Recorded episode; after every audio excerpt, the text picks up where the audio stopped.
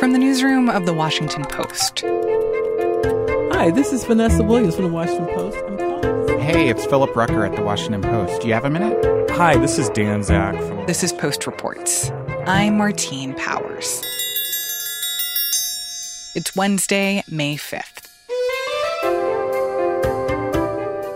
Today, what it means when the federal government polices the police, and the new airlines taking flight in a pandemic.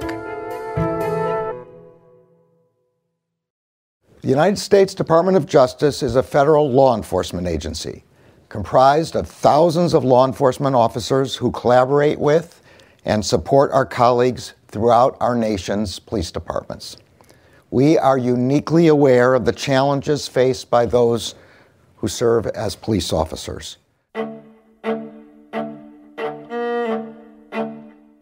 Last month, the Justice Department launched two investigations into local law enforcement agencies the Minneapolis Police Department and the Louisville Metro Police Department. It will determine whether LMPD engages in unconstitutional stops, searches, and seizures, as well as whether the department unlawfully executes search warrants on private homes. It will also assess whether LMPD engages in discriminatory conduct on the basis of race or fails to provide public services that comply with the Americans with Disability Act. Attorney General Merrick Garland framed this as the start of a process to rebuild trust between marginalized communities and police. All of these steps will be taken with one goal in mind to ensure that policing policies and practices are constitutional and lawful. That is the same goal as that of our investigation in Minneapolis and of every pattern or practice investigation that the department undertakes.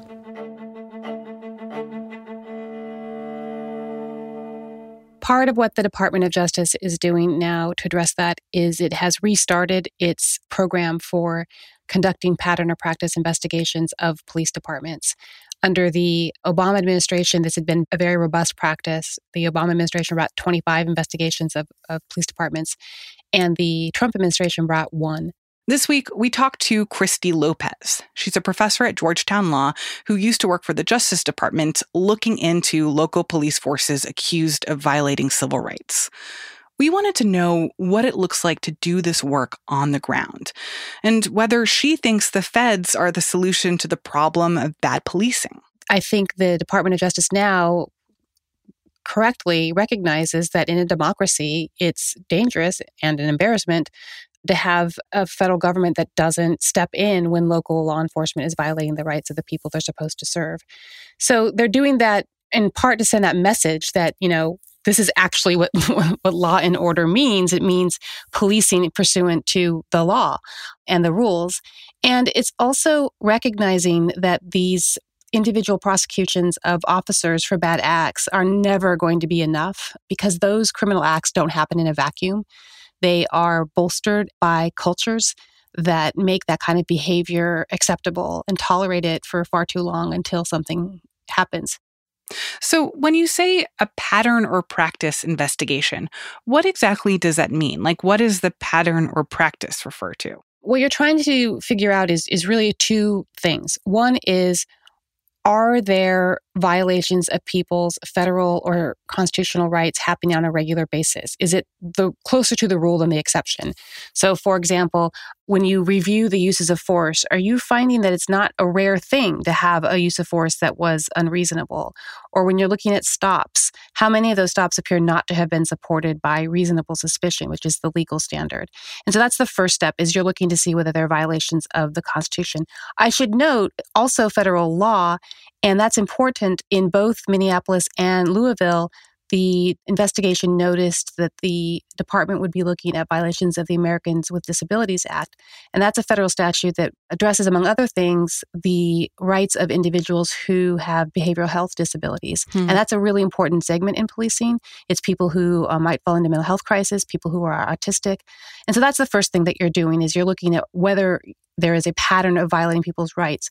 But you're also looking at the practices that might be facilitating or causing those violations. So you are looking at their systems for investigating misconduct. You're looking at their policies related to force, at their training regarding their practices, at supervision, all of those things that might be causing those legal violations to occur so frequently. Hmm. And so, in cases where the Department of Justice does identify issues with the police department or practices or policies that they say are the cause of these bad outcomes, what can they actually do about it? There's two things that the Department of Justice can do directly through this pattern or practice authority. The first is they write up their findings and they release them publicly in a findings report. Those finding reports really lay out for the public what happened and why. And I find them really important for affirming people in the community's reality, their experiences, and, and having the federal government come in and say, yes, this happened. We are affirming that. We are going to try to fix that. I think there's an intrinsic independent value in having the Department of Justice release a findings report like that. Interesting. So people don't feel like they're just screaming into the void. Yeah, they've been heard and, and they it's been affirmed that what happened to them was wrong and needs to be corrected.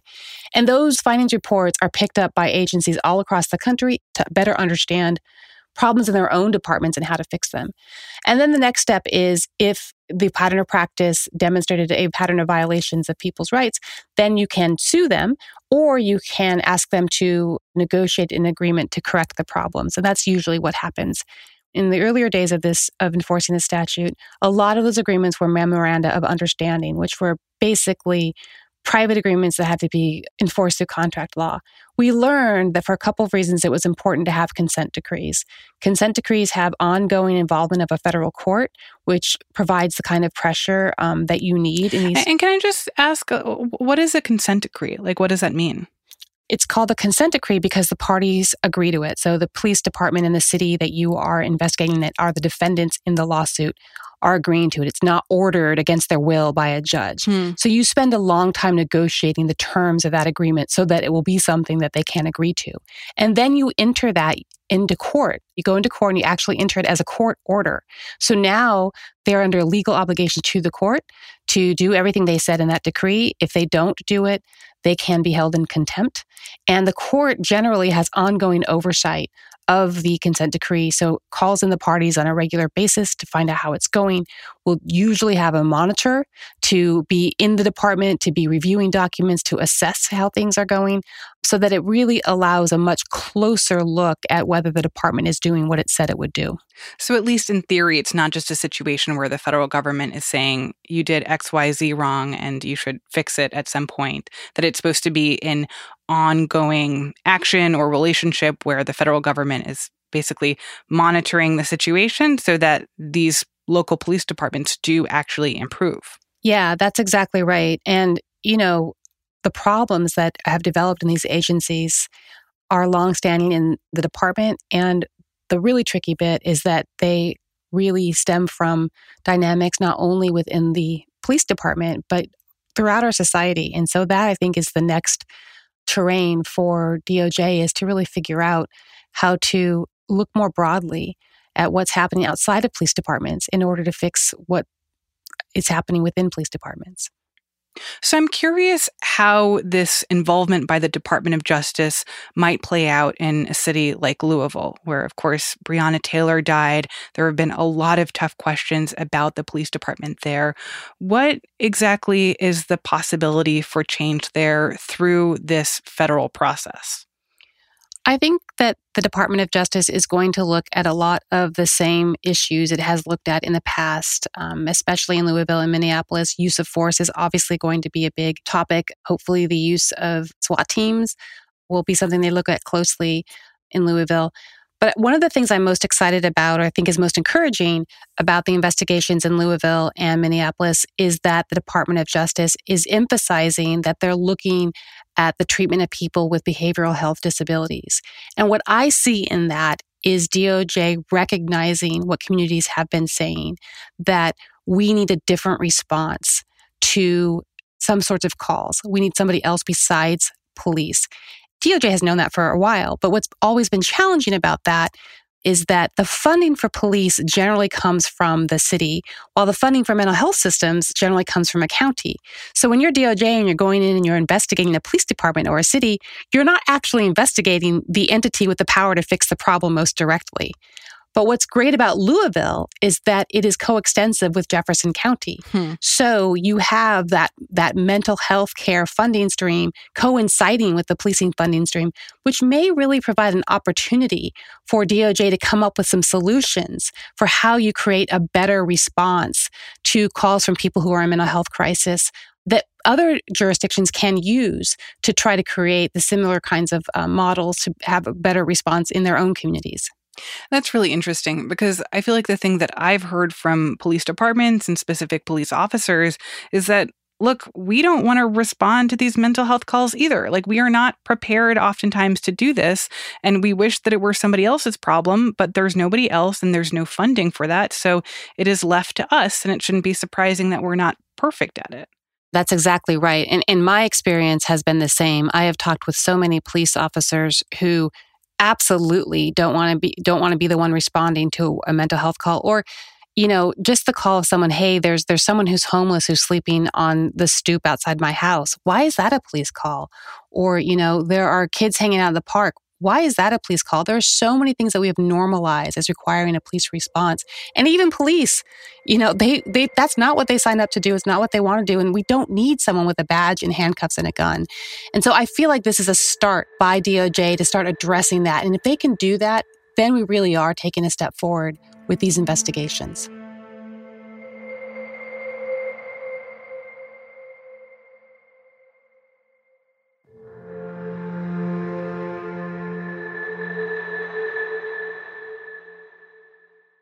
So you used to conduct these kinds of investigations that, that resulted in these kinds of consent decrees, correct? Yes. What is that like? What are the successes and limitations of those kinds of investigations and these consent decree relationships at the end of the day? Yes, that's a great question. When I first started doing this work, it's humbling work. It's a really important work. I felt privileged every day to be able to do it. You are going into communities, you're learning about the communities, you're learning what the particular concerns are. In many respects, the interactions with police are the same wherever you go, but in many respects they're really different and play out very differently. And so part of what you're doing is is trying to learn what's going on in this particular community and you're talking with people, you're learning from people, you're trying to figure out what's an aberration sort of experienced by one, you know, person versus something that happens routinely. And then you're trying to figure out why and then you're trying to figure out how to fix it. And when I first started doing this work, and especially when I was a monitor, I was a monitor of a police consent decree in, in Oakland, I really wanted to fix a department. When I would go in and there's a department, and let's just call it a, a D minus department, and I wanted to make it an A plus. If we're going to be in here and, and, be doing all this work, it should be an A plus department by the time um, we leave. And I learned over f- several years that consent decrees can't do that. Huh they can get a department up to a solid C plus B minus. They have done their work and it's time to move on to another D minus department. And it, it becomes the work of others to bring policing up to what it needs to be. And there's a few reasons for that. Yeah, well, let me ask why. Like, why is it that a D minus department can't become an A plus department or even an A minus department? Like, why do you have to settle for a C plus? we should never settle for a C plus police department. We absolutely should demand at least an A minus, maybe not an A plus police department, but it's not the job of the consent decree. That's my only point. The consent decree, remember, the authority of the Department of Justice is to ensure that policing is constitutional or in accord with the law, right? And unfortunately, there's a lot of policing that's unnecessary and harmful, but perfectly lawful. DOJ tries to get at that to the extent that it can, but it to its credit, I think it recognizes the limits of its authority and, and can't go beyond that.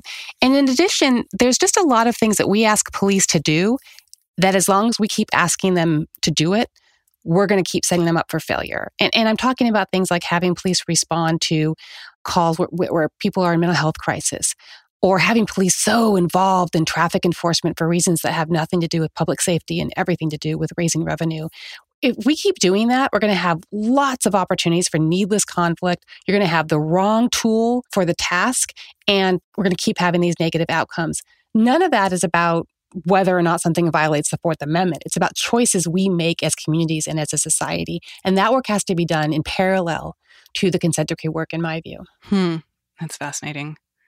I'm really interested in in this experience of what it's like to be part of the Department of Justice, this kind of like federal regulator coming into these local police departments, telling them how to do their jobs better. I'm guessing sometimes experiencing some resistance to change. Like, what were the kinds of challenges that you came up against? I mean, even on like a one to one basis.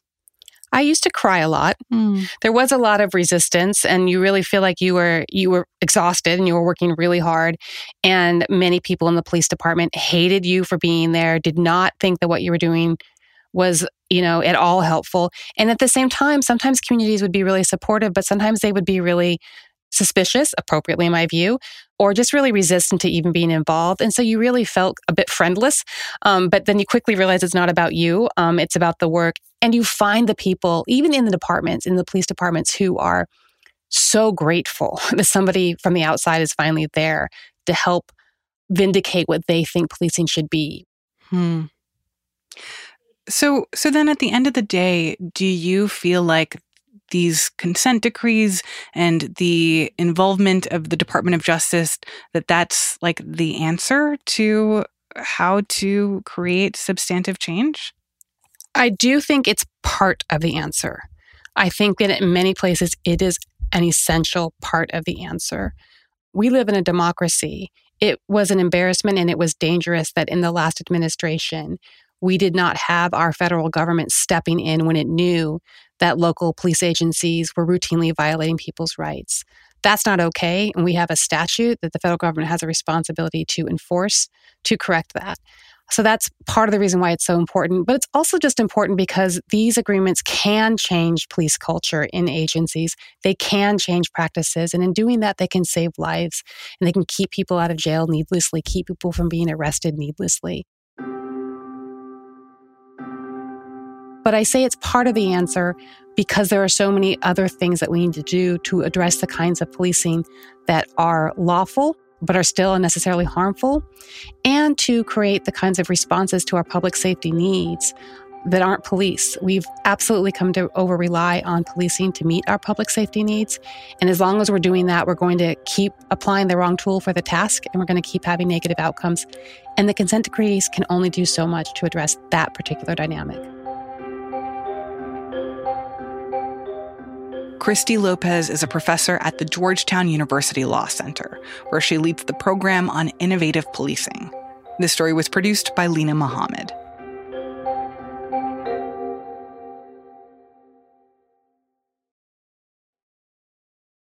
And now, one more thing. There you go. Thanks for coming on board.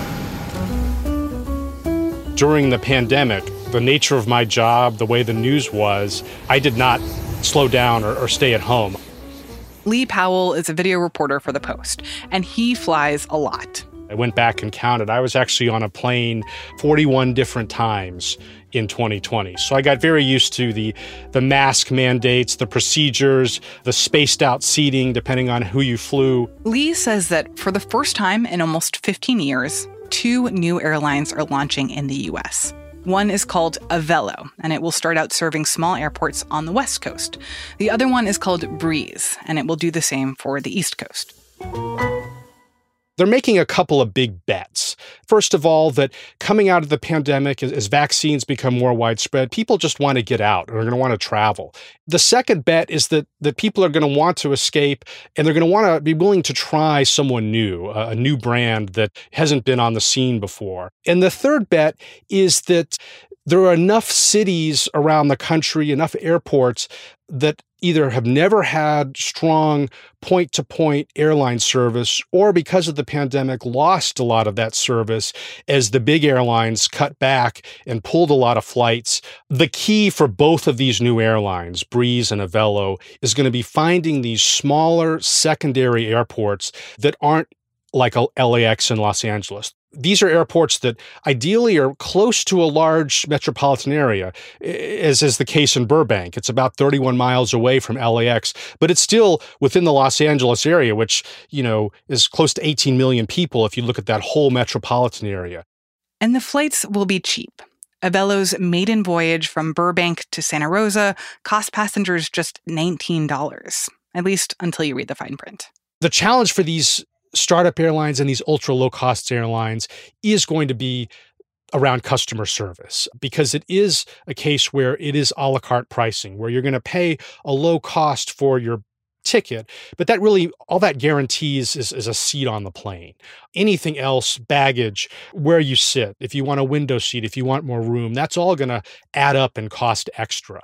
And so, uh, at times, these startup airlines, these ultra low cost airlines, have had challenges when it comes to sort of customer service and public perception.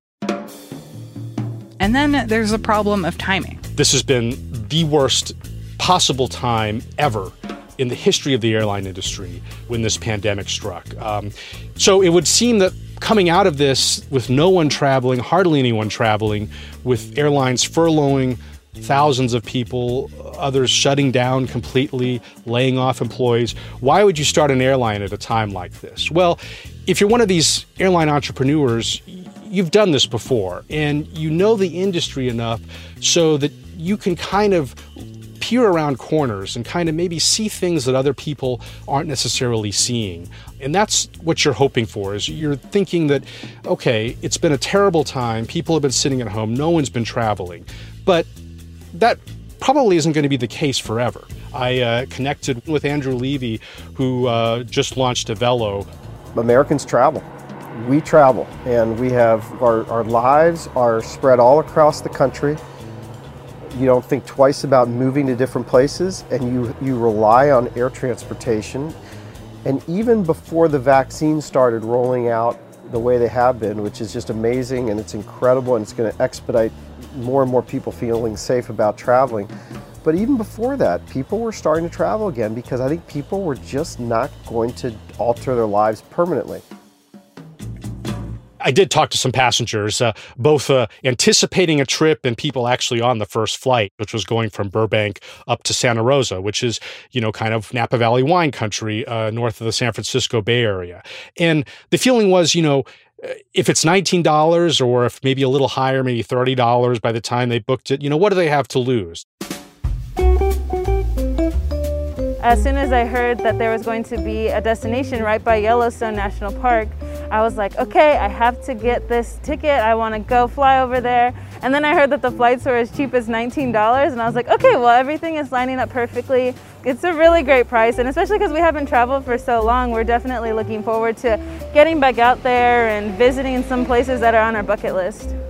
Sure, it's new, it's something that they haven't flown before, but the price was so right. The places that they were flying to, you know, folks wanted to travel to. Um, why not? Lee Powell is a video reporter for The Post. The story was produced by Emma Talkoff.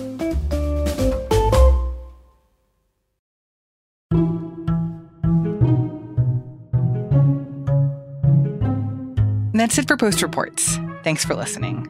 Today's show was mixed by Rennie Svirnovskiy and Rena Flores.